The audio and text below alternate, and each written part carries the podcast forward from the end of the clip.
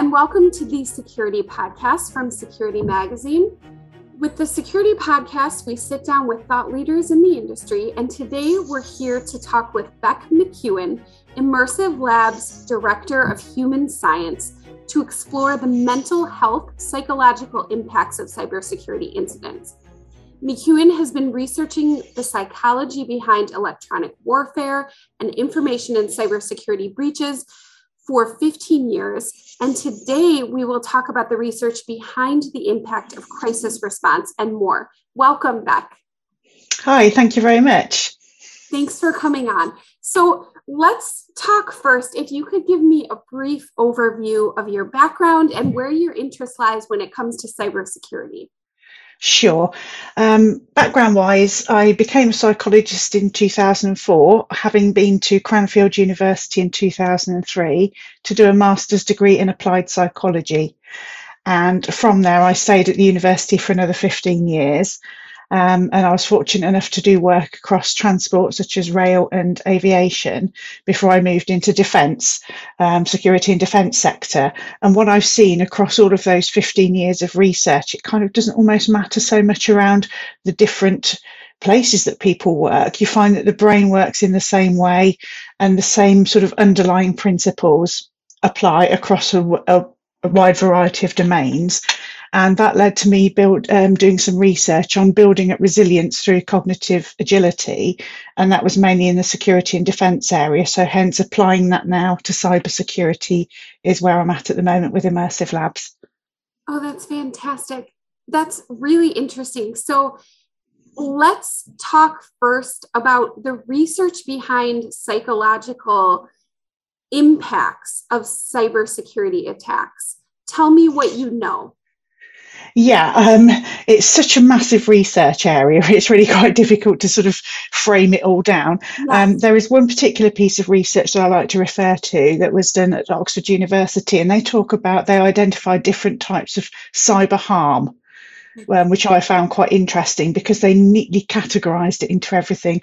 Um, so that's the physical and digital impacts of cyber attacks, mm. economic impacts, reputational impacts, the impact on social, you know, social and societal impacts, and also psychological.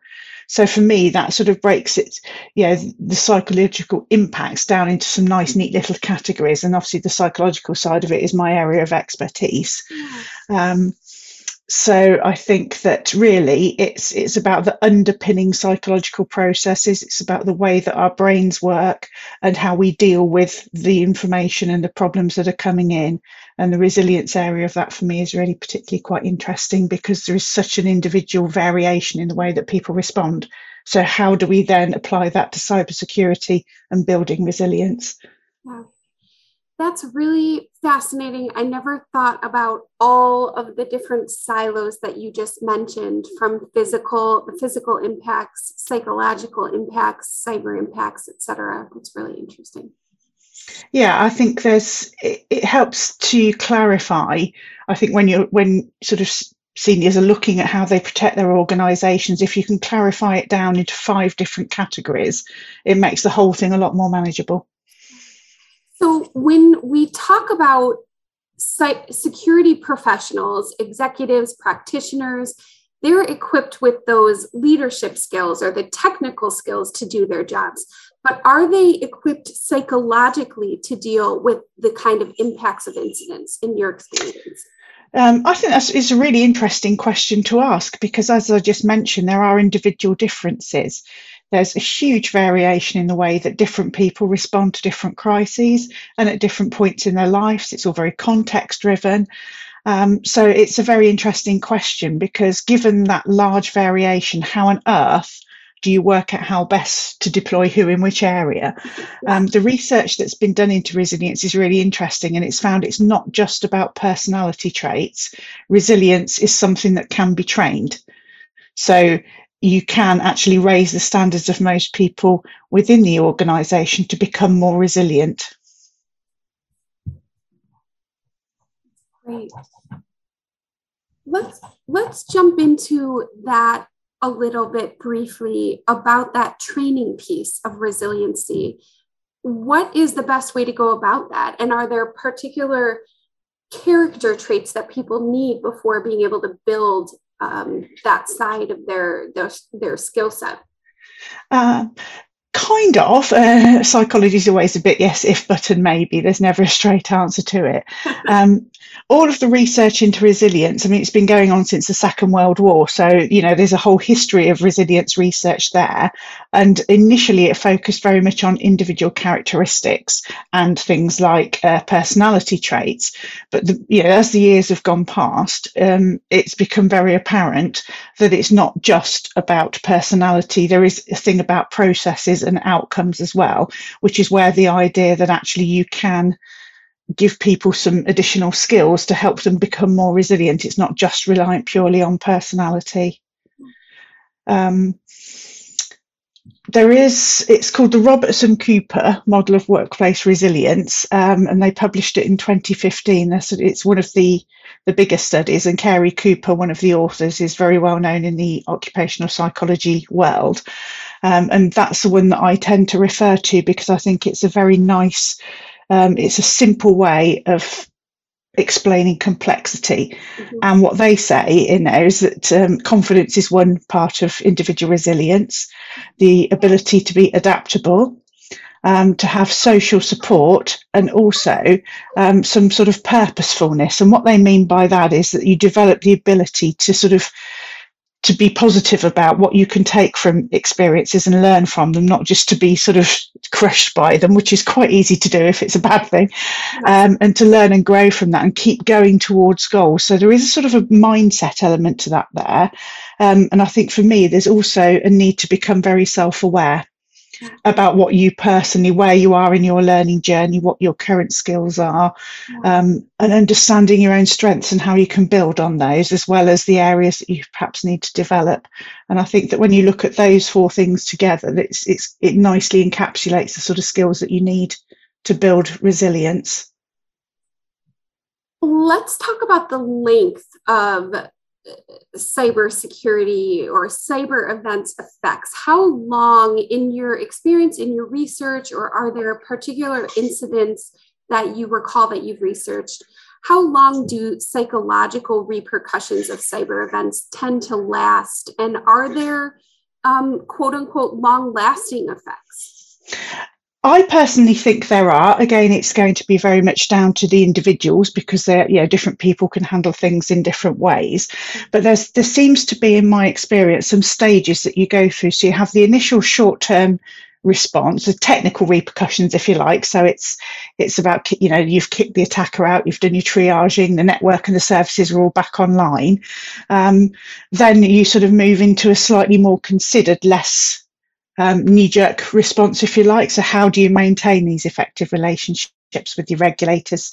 You know, the compliance side of things. How do you rebuild your brand, um, share price, customer relationships? So, there's all of that sort of thing and what happens there is you move from the short term is, is very much about a crisis response it's command and control and it's all very much adrenaline based and let's do something now because we really need to get onto this so then you step back from that and you start to build in the medium term things um, and that's where i think that your psychological effects change. So they continue all the way through. So yes, they are long lasting, I think is what I'm trying to say there, but they change throughout the, the period post um, post event.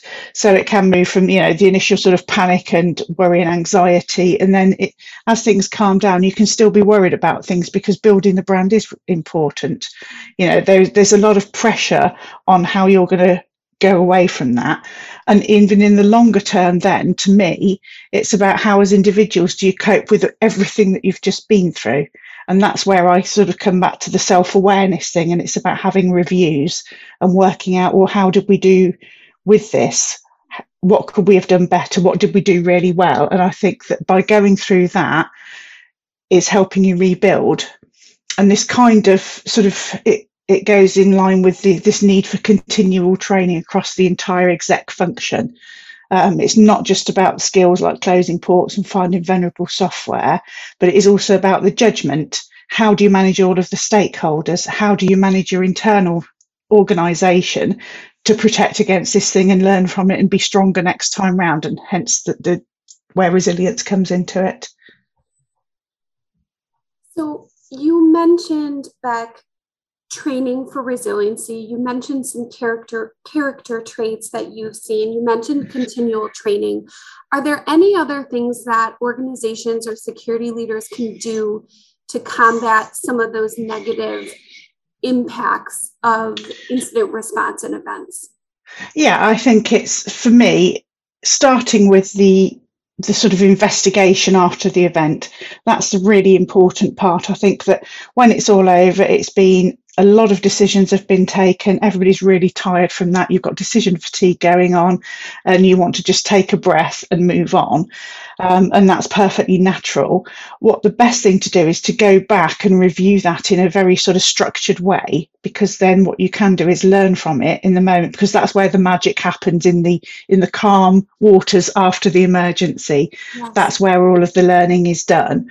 Um, and I think the model that I mentioned earlier is quite good because it talks about confidence. Well, if you go through that learning from the um, the event itself, you're then building confidence because you think actually we we did deal with that quite well because we did all of these things right.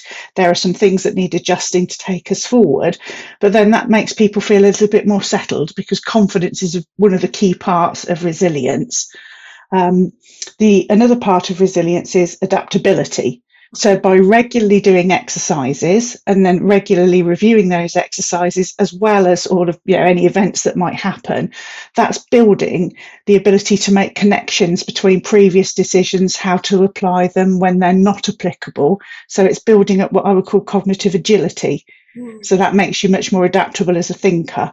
Um, and another vital part of it for me is the bit that they term social support. Mm-hmm. Um, and to me, it's about building relationships because the last thing you want to do is test relationships between the people within your organization in a crisis mode. Um, I saw a wonderful example of this when I was working with um, Ministry of Defence personnel working on this very sort of thing. And we had some people that had worked together for a very long time. They were very similar, they got on very well, they were friends. And yet, under pressure, there was a, some friction between them and nobody expected it because they worked together so well but it just showed me that actually if you're doing that under pressure and you get friction that's going to impact greatly on the way that you respond to the crisis. So if you have these rehearsals and build these relationships you get all of that friction out of the way. It's dealt difficult conversations happen in a very calm environment and then when the chips are down everybody is on the same page and can react without anything else getting in the way of that and it makes your response so much more effective. So i think that's why i particularly like that model of resilience because i think it just takes the really really important parts as i said focus on these. Yeah. So before a crisis and i know you mentioned a lot of um, tabletop exercises, training as being particularly important after an incident response. What did you learn? I imagine that's just as important before um, uh, an incident happens. But are there any other, um, is there any other research or any other things that you've seen that um, security leaders or organizations can do to mitigate um, these kind of negative effects before they happen. Yes, absolutely. Um, I did a huge piece of research on what the military would call an after action review. So it's a debrief. Um, and what I saw from that research, I did it across the US, Canadian, and um, British armies. And what I found from that research was is that by doing the after action review and making sure that the output of that goes into the training for the next exercise, mm-hmm. you're then picking up on the things that went wrong. The, thing, the worst thing that can happen is that you have a big after action review, there's a report, and you've had all of your lessons learned, and it gets put into a file on somebody's hard drive and never referred to again.